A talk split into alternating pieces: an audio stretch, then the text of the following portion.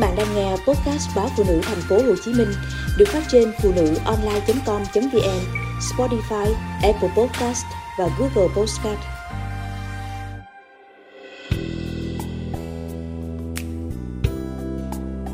Sống với cô vợ mơ mộng Tôi đã nhiều lần chứng kiến những mộng mơ và cả ảo tưởng rất thực tâm, nghiêm túc và trách nhiệm của vợ.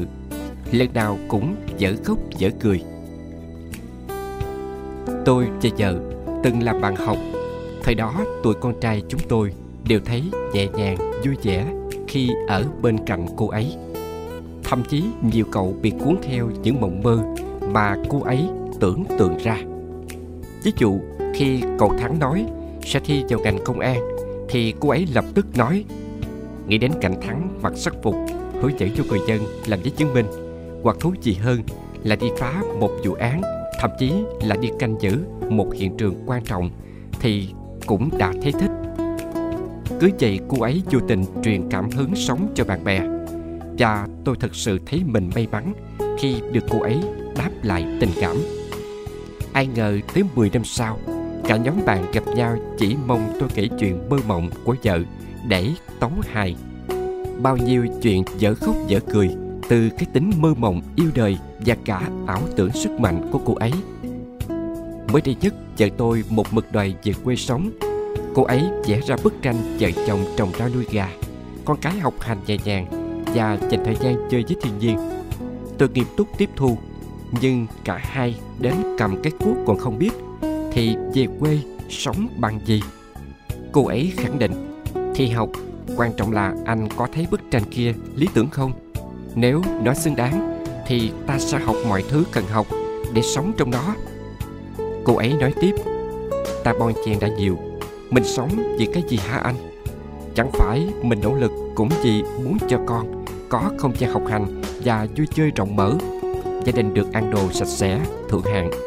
Chi bằng ta về quê rau tự trồng, thiên nhiên sẵn đó, sao phải đi đường vòng?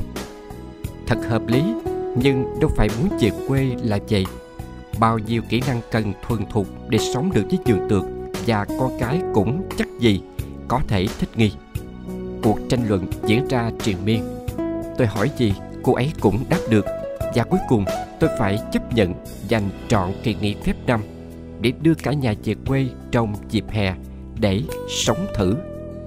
Chuyến sống thử này được bạn bè cực kỳ trông đợi người thì muốn thông qua trải nghiệm của chúng tôi để trả lời cho mơ ước về giường của họ. Người thì muốn chờ xem vợ tôi sẽ lại làm chuyện gì khi đã được bước một chân vào giấc mơ. Ngày đầu tiên, chuyện gian nắng cầm cuốc, học cuốc từng dốc đất trong khu vườn um tùm, những loài cỏ dại lại cho che các loài thiên địch, vốn đã là thử thách với vợ. Từ ngày thứ hai, cô ấy đã phải vô cùng cố gắng cô lên hẳn một lịch làm việc.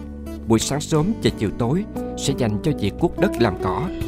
Những giờ nắng lên thì sẽ làm những việc khác.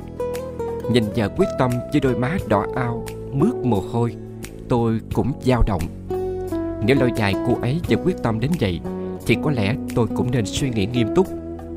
Nhưng khi nhìn thấy một con chuột chạy ngang qua bếp vào đêm thứ ba, cô ấy hét toáng lên và chạy như bay về giường căn nhà cấp 4 có sẵn trong giường khi chúng tôi mua mảnh đất này 5 năm trước.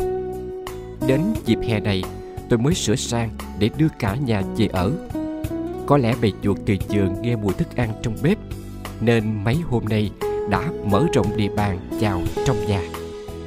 Tối đó, vợ thực sự hoảng loạn. Vợ nói như khóc. Em rất sợ rắn, nhưng sợ chuột còn hơn. Nhưng những ngày tiếp theo mới thực sự là ác mộng. Sáng bước chân xuống giường, vợ cũng kêu chồng vào coi gầm giường có chuột không. Vợ nhìn đâu cũng thấy quá trống trải rồi liên tục đề xuất phải bịch chỗ này giá chỗ kia để nhà kính mít chuột không thể lọt vào. Và thảm họa nhất là vợ không dám bước chân xuống giường bởi ở đâu cũng có thể có một con chuột đang đã hoặc sẽ bò qua đó.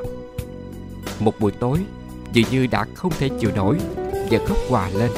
Sao em lại bánh bèo chưa dụng đến mức Để nỗi sợi chuột nhấn chìm mình như vậy? Không lẽ em phải từ bỏ chuyện về quê, Chỉ vì sợi chuột sao? Tôi không sợi chuột, Nhưng bao năm sống với vợ Đã giúp tôi hiểu con vật kia có thể làm người ta kinh hãi đến mức nào. Khi vợ dùng mọi lý lẽ để xị trả bản thân, Tôi nói, Không phải chuyện gì đúng đắn, Mình cũng buộc phải làm cho được. Anh hiểu Em cần vượt qua nỗi sợ chuột Nhưng không nhất thiết phải ép mình phải vượt qua được ngay lúc này. Cứ từ từ. Chuyện về quê cũng vậy. Cứ từ từ suy nghĩ Và rèn luyện. Chừng nào chín mùi thì quyết. Giờ ậm ừ Và như được gửi tấm lòng. Vợ đề nghị sáng mai cả nhà Về lại thành phố luôn. Để cô ấy tạm xa nỗi sợ Từ phút con chuột bọt qua chân mình. Vậy đi anh, Để em cân bằng lại. Thế là chúng tôi quay về thành phố. Tôi đã nhiều lần chứng kiến những mộng mơ Và cả ảo tưởng rất thực tâm, nghiêm túc và trách nhiệm của vợ. Lần nào cũng dở khóc dở cười. Nhưng khi thực sự quan sát và hiểu cô ấy Thì mỗi lần đều khiến tôi thấy được một bài học gì đó cho chính mình. Lại thấy vợ thú vị, đáng yêu hơn.